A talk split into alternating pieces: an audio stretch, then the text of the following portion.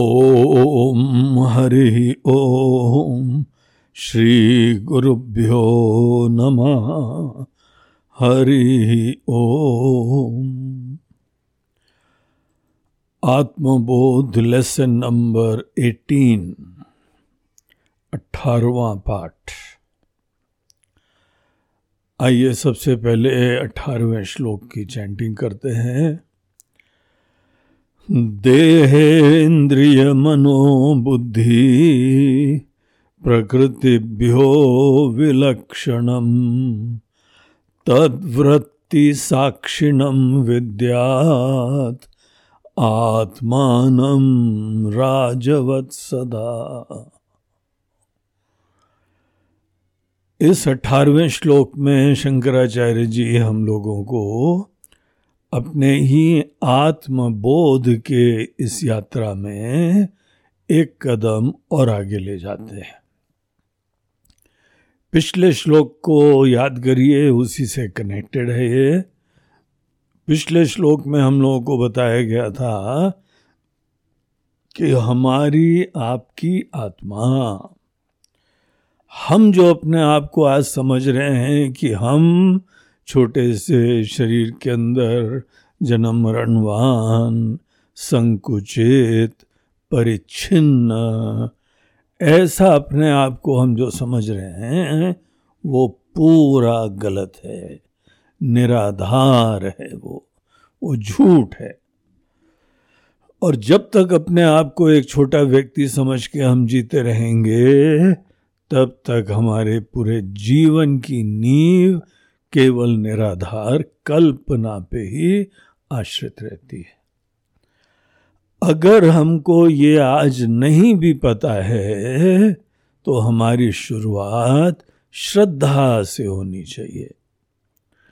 हमको जो है वो शास्त्रों के द्वारा दिया हुआ जो संदेश है, उस पर विश्वास का परिचय देना चाहिए। जैसे डॉक्टर हमको कोई उपदेश दे रहा है, कोई दवाई दे रहा है कोई लाइन ऑफ़ एक्शन दे रहा है। अब हमको नहीं पता डॉक्टर ये सब क्यों बता रहा है? हम्म? लेकिन एक पेशेंट क्या करता है? एक अच्छा पेशेंट कि डॉक्टर की बात पे विश्वास करता है। यही हमको यहाँ पर आत्मज्ञान के बारे में भी ऐसी श्रद्धा का परिचय देना चाहिए। हमको ये शास्त्र क्या बता रहे हैं? हम जीवन भर अपने आप को छोटा समझ रहे हैं, वो बता रहे हैं कि नहीं भाई, आप बहुत बड़े हैं हम्म? तो आप छोटे नहीं हैं, सर्वव्यापी हैं, कालातीत हैं इस तरीके से हमारी आत्मा, हमारी वास्तविकता इतनी दिव्य और विलक्षण बता रहे हैं और साथ साथ यही शास्त्र हमको बता रहे हैं, यद्यपि आत्मा सदा सर्वगतोप्यात्मा सदैव सर्वव्यापी है और सदैव उपलब्ध होती है। भगवान कृष्ण भी गीता में अर्जुन को बताते हैं, अर्जुन, बहुनी में व्यतीतानी जन्मानी तव अर्जुना अर्जुन, बहुत बार शरीर तो हमने भी धारण करा है, तुमने भी धारण करा है, लेकिन ये शरीर के धारण करने के रहस्य को हम पूरा जानते हैं। कौन धारण करता है ये भी जानते हैं। धारण करने से पहले हम क्या होते हैं ये भी जानते हैं। और अर्जुन तुम नहीं जानते हो, और अर्जुन जैसे हम सब जीव भी नहीं जानते। हैं और इसी चीज़ को जानने की हमारी पूरी भरसक कोशिश होनी चाहिए। तो हमको बता रहे हैं कि हम लोग सर्वव्यापी हैं, सदैव उपलब्ध हैं, लेकिन ये बात भी सही है कि जिन करणों से युक्त तो होके हम अपना व्यवहार करते हैं, उन करणों से आत्मा नहीं दिखाई पड़ेगी। हमारी आँख तो हमको दुनिया केवल खंडित दिखाई देती है। हमारा शरीर अलग है, आपका शरीर अलग है। हम्म? हमारे माता पिता का शरीर अलग है पति पत्नी का शरीर अलग है, बच्चों का शरीर अलग है। यही नहीं है, शरीर अलग है, उनकी जीवात्मा भी, जो अभिव्यक्त चेतना है, वो भी एक डिफरेंट है। तो ये बात हम लोगों की उपाधियाँ, वही तो इंद्रियाँ देख पाती है। इंद्रियाँ केवल हम लोगों की भिन्न भिन्न उपाधियाँ देखती हैं।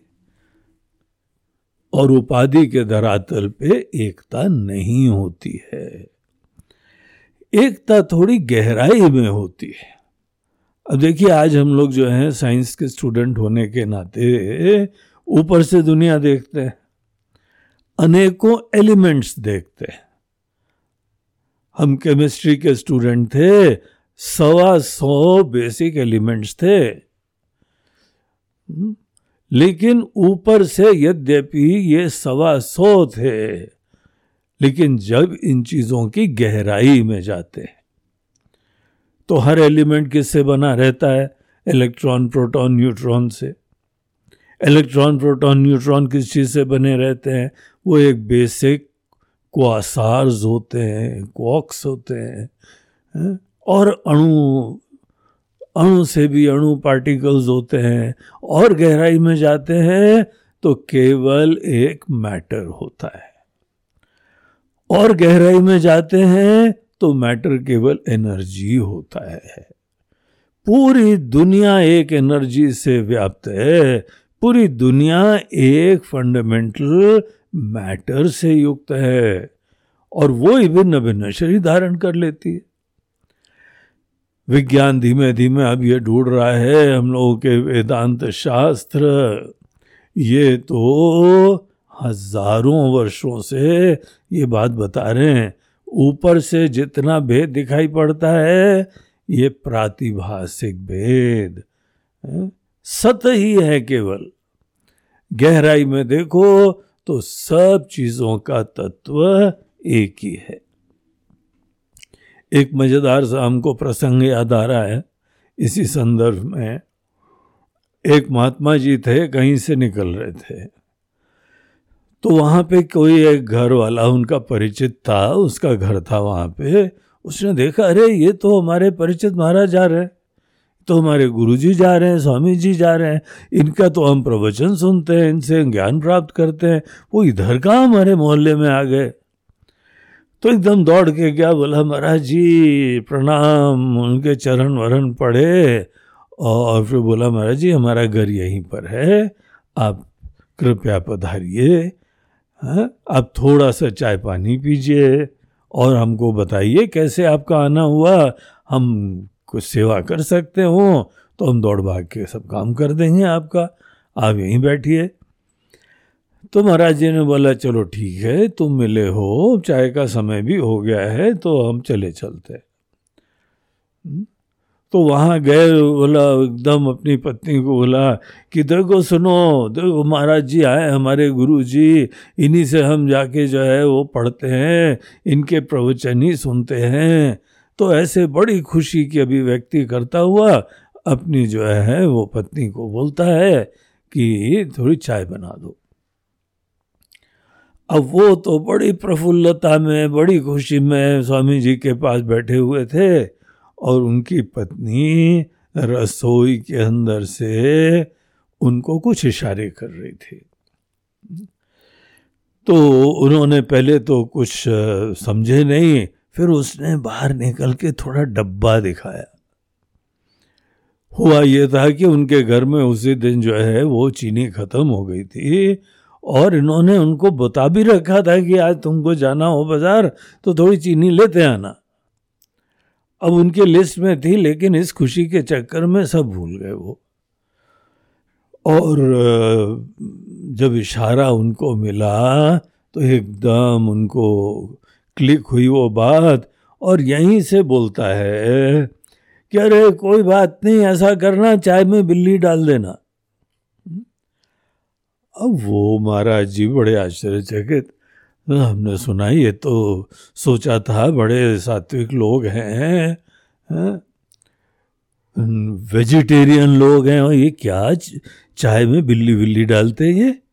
ये अब बिल्ली का रहस्य, चाय में कौन बिल्ली डालता है? उनको स्पष्ट नहीं हुआ तो पत्नी को समाधान हो गया। और उसने फटाफट चाय बनाई और बिल्ली बिल्ली डाल के ले आई।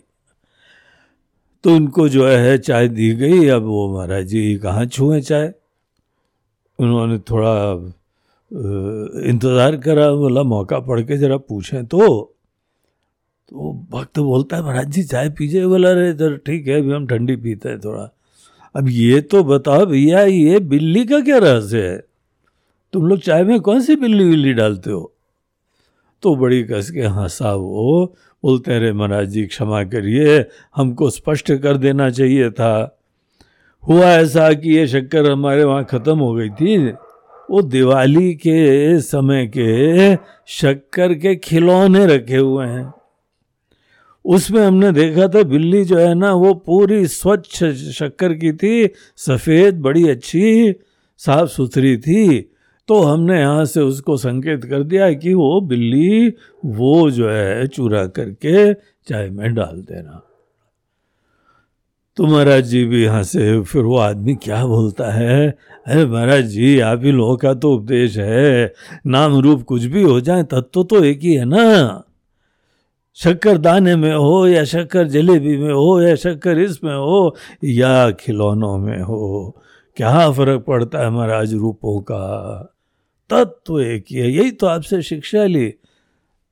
महाराज जी बोलते हैं, ठीक है यार हमको ही हमारा उपदेश सुना रहे हो, तुम्हारी बिल्ली के चक्कर में चाय हो गई ठंडी, थोड़ी और चाय गर्म करके लाओ। तो वो फिर दौड़ा गया और चाय वाय गर्म करी। तब वो स्वामी जी महाराज ने चाय पी।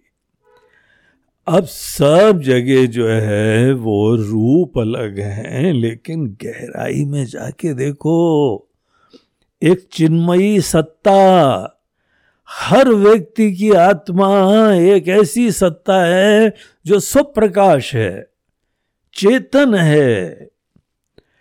ये चेतन सत्ता शाश्वत होती है, नित्य होती है सबकी आत्मा होती है। और ये अपने बुद्धि से, ज्ञान से समझा जाता है। और हर व्यक्ति अपने अंदर ही उसको अच्छी तरीके से जान सकता है।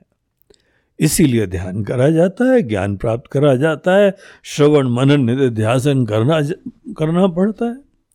अंतर्मुख होके मैं के तत्व को जाना जाता है। ये बात जो है पिछले सत्रहवें श्लोक में बताई थी। अब अठारहवें श्लोक में क्या बोलते हैं? तुम्हारी ये जो जो उपाधियाँ हैं। अब इस श्लोक के जरा शब्दों को देख लीजिए।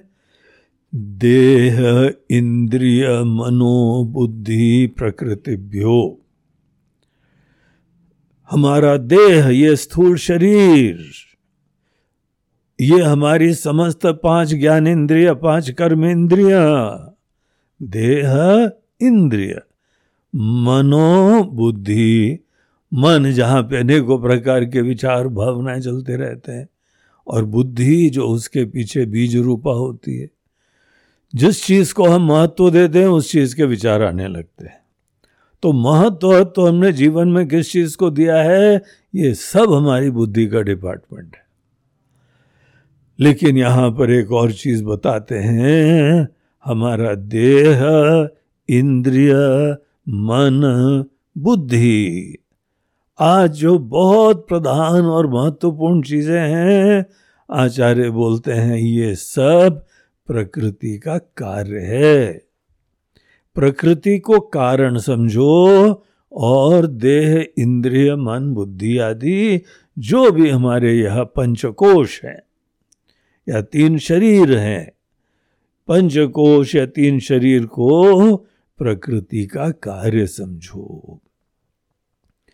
ये सोचो कि वो कौन सी ईश्वर की अद्भुत सी शक्ति है जो ऐसा सृजनात्मक कार्य करती है, क्रिएटिव कार्य करती है, इतनी अद्भुत सी चीज़ों का निर्माण कर देती है। जो जो चीज़ें होती हैं, वो अपने आप में जड़ होती हैं। तीन गुणों के द्वारा निर्मित होती हैं। इसीलिए त्रिगुणात्मक प्रकृति कहा जाता है। प्रकृति तीन गुण वाली है। उसमें जड़ चीज़ें जो हैं, तमोगुण से बनती हैं।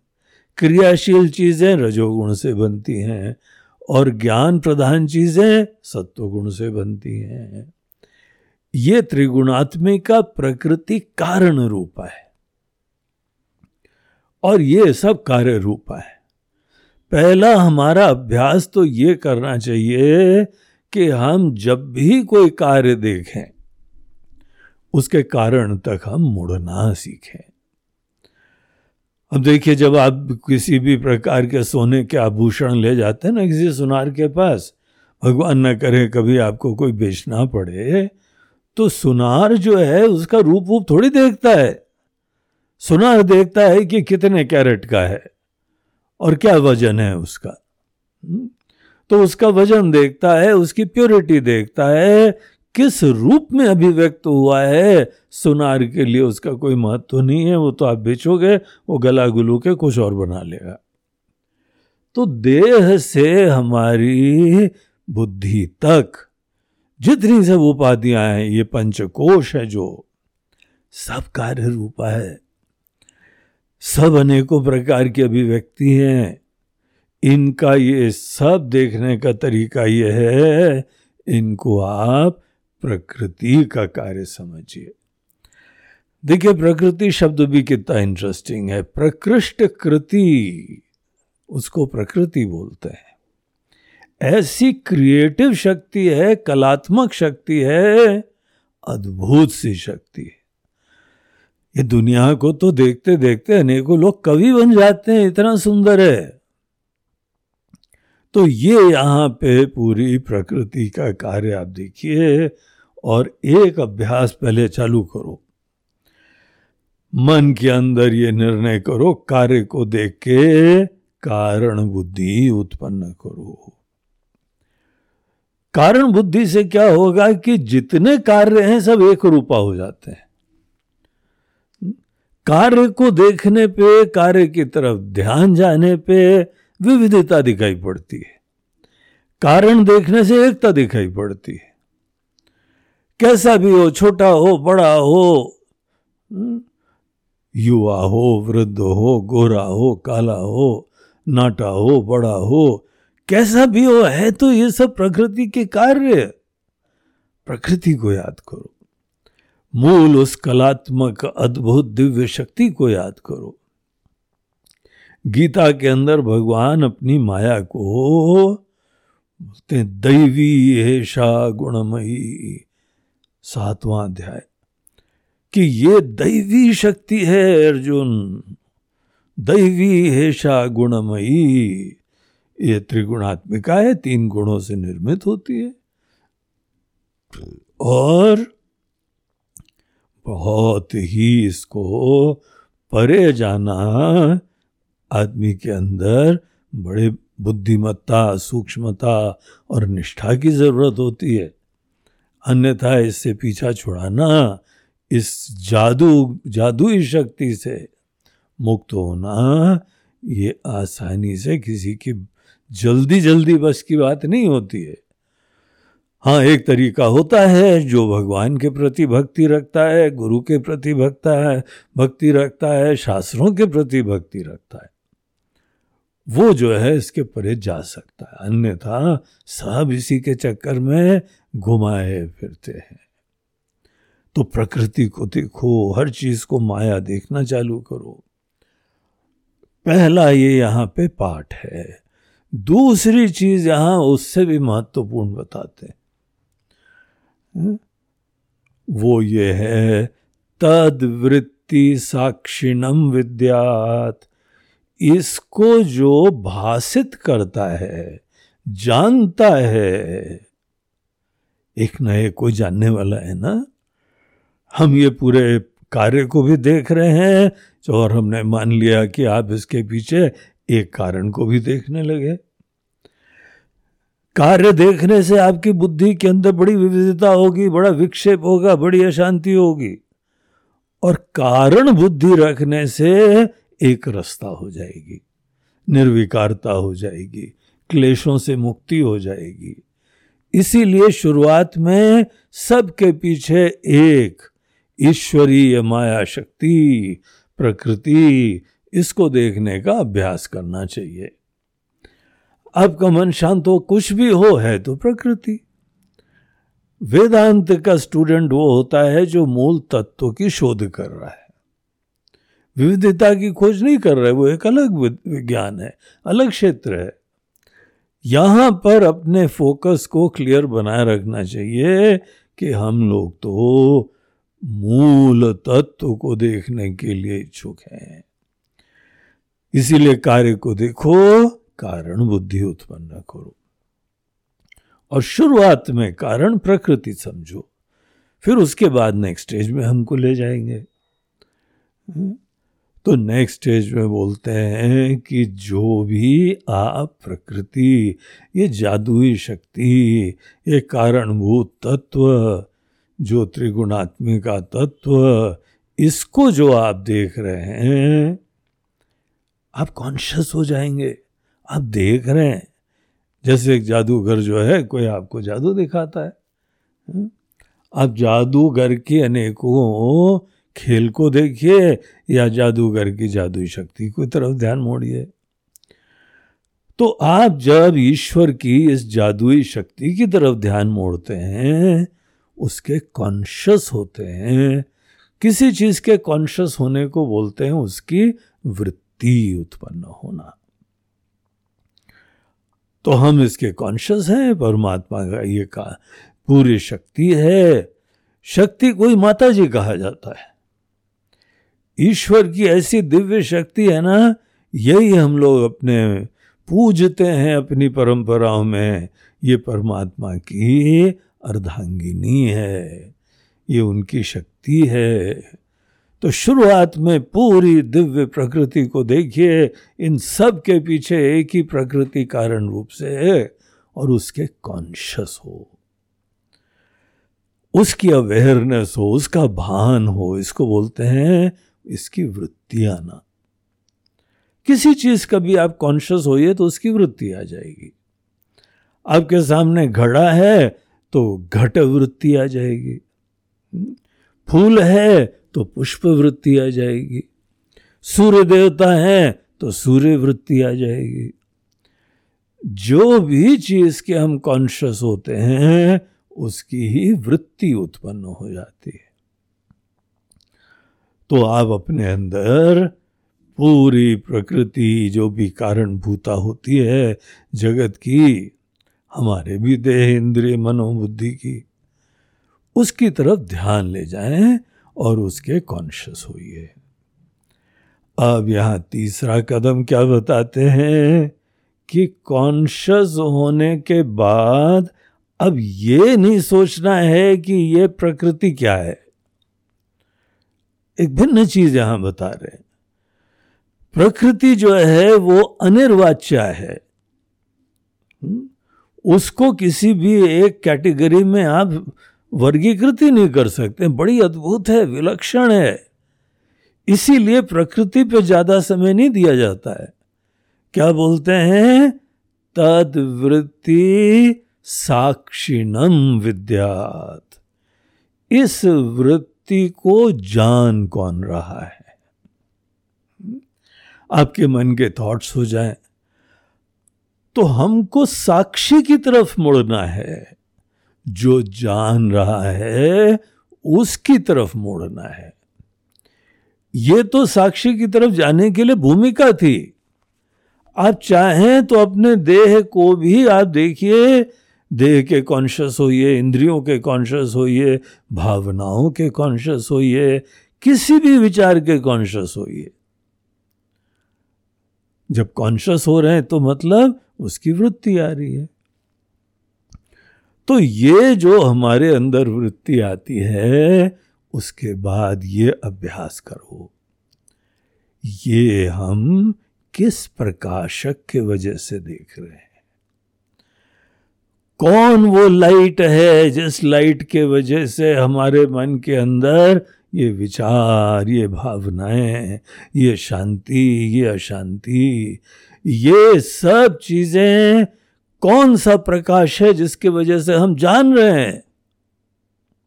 ये प्रश्न उठाओ।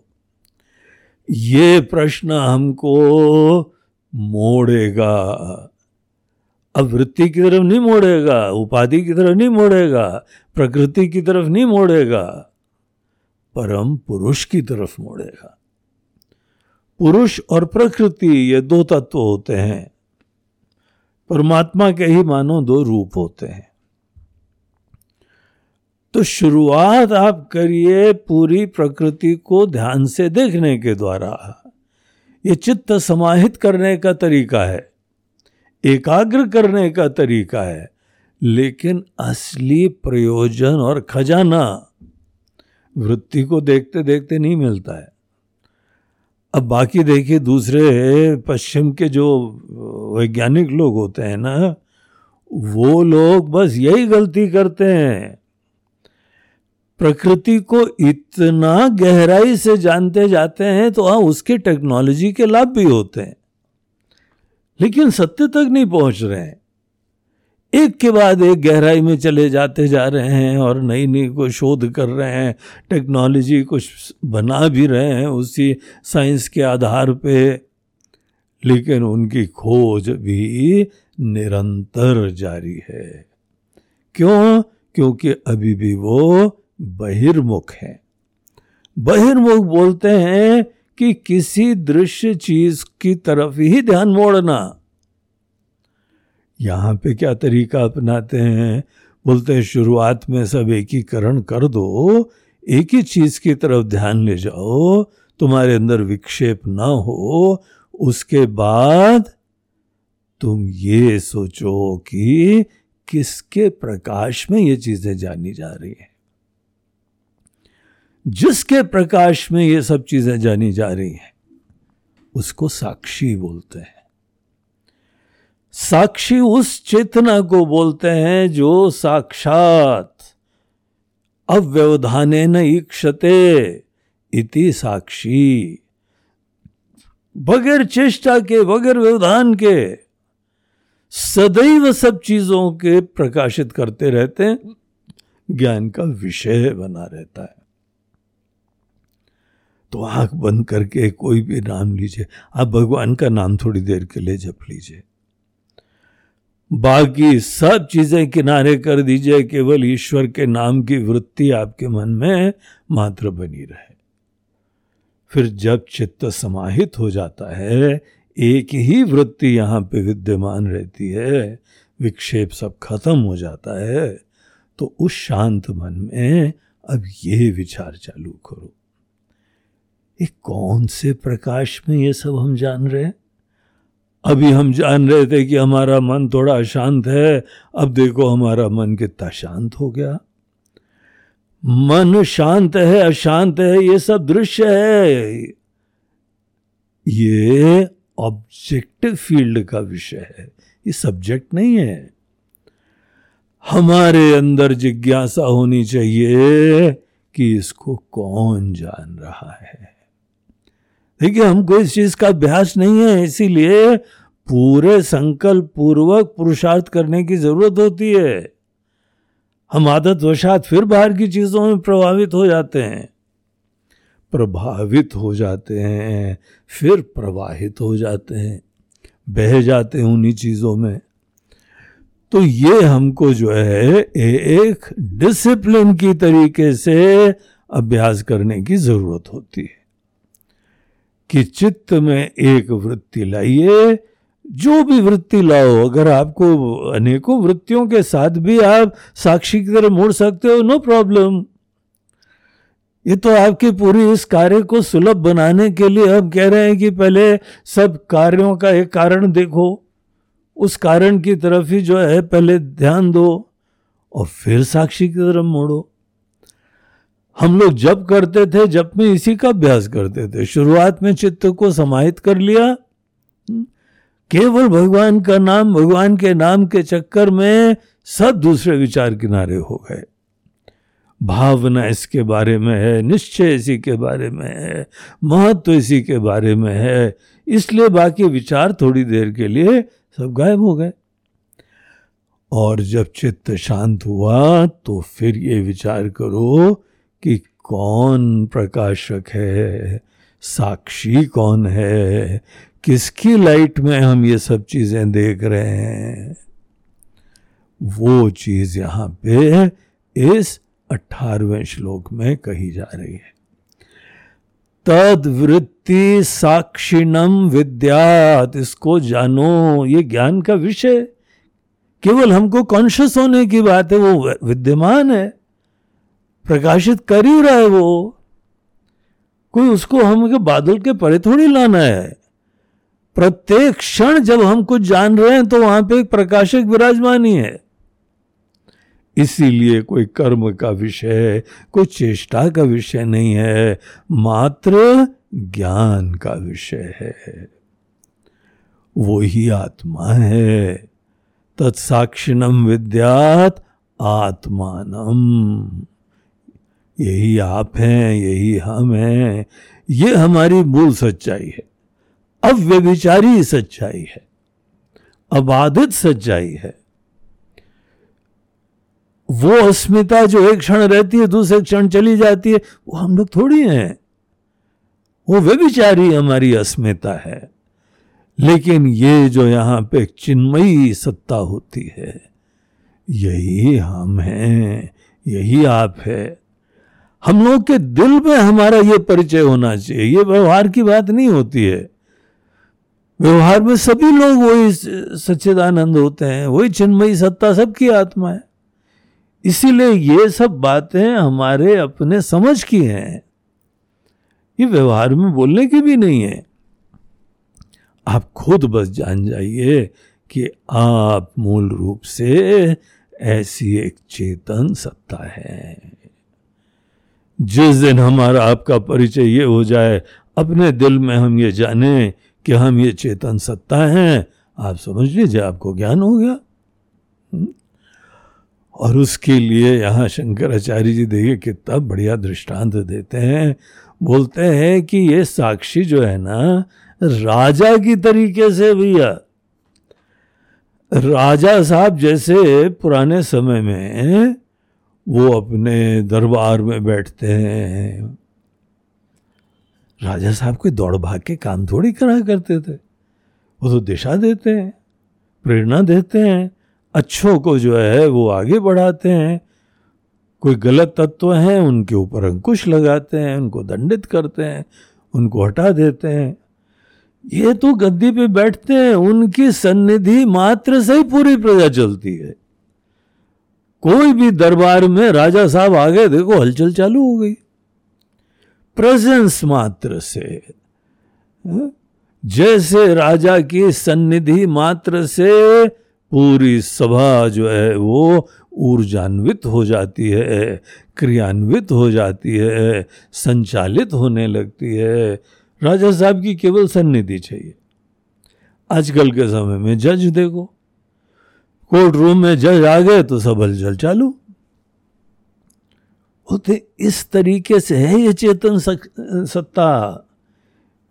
ये जो चिन्मयी तत्व है, जो साक्षी है, ये ऐसे राजा की तरह से कहाँ हम सब लोगों को राजा की तरह जीना चाहिए और कहाँ भिकारी की तरह जी रहे हैं? दीनहीन होके। क्योंकि ये उपाधियों को महत्व देके, नश्वर चीज़ों को महत्व देके ज़बरदस्ती असुरक्षित हो रहे हैं और दीनहीन हो रहे हैं। तो इस तरीके से ये अठारहवें श्लोक में हम लोगों को बोलते हैं कि ये जो भी हमारी देह इंद्रियाँ, मन बुद्धि है, ये सब प्रकृति का कार्य देखिए। प्रकृति को आप देखना सीखो और फिर इसके कॉन्शियस होइए प्रकृति के। प्रकृति के भी कॉन्शियस होइए, उसके कार्य के भी कॉन्शियस होइए, लेकिन यहाँ ये चीज़ ध्यान दो, अपने से बाहर नहीं कहा है। देह से चालू कराए, देह, इंद्रिय, मनोबुद्धि, सब हमारे ही अंतर्गत की चीज़ें हैं ये। हम बाहर की चीज़ों को नहीं देखें। हुँ? तो इनकी तरफ़ ध्यान मोड़िए, फिर इनके कारणभूत तत्व की तरफ़ देखिए, और फिर उसके साक्षी की तरफ़ ध्यान मोड़िए। ये यहाँ पे प्रक्रिया। अठारहवें श्लोक में साक्षी भाव उत्पन्न करने की प्रक्रिया और साक्षी का ज्ञान उत्पन्न करने की प्रक्रिया। और साक्षी तो राजा साहब हैं तो राजा साहब होके बैठना है हमको भी। हा? ये दास बुद्धि वगैरह ये मन में जो आ गई दीनता के वजह से सब अज्ञान का कार्य है। तो ये बहुत बढ़िया श्लोक अठारवा इसकी यहाँ पे समाप्ति होती है। ओम नमः पार्वती पतये हर हर महादेव, नर्मदे हर बोलो गंगा मैया की जय।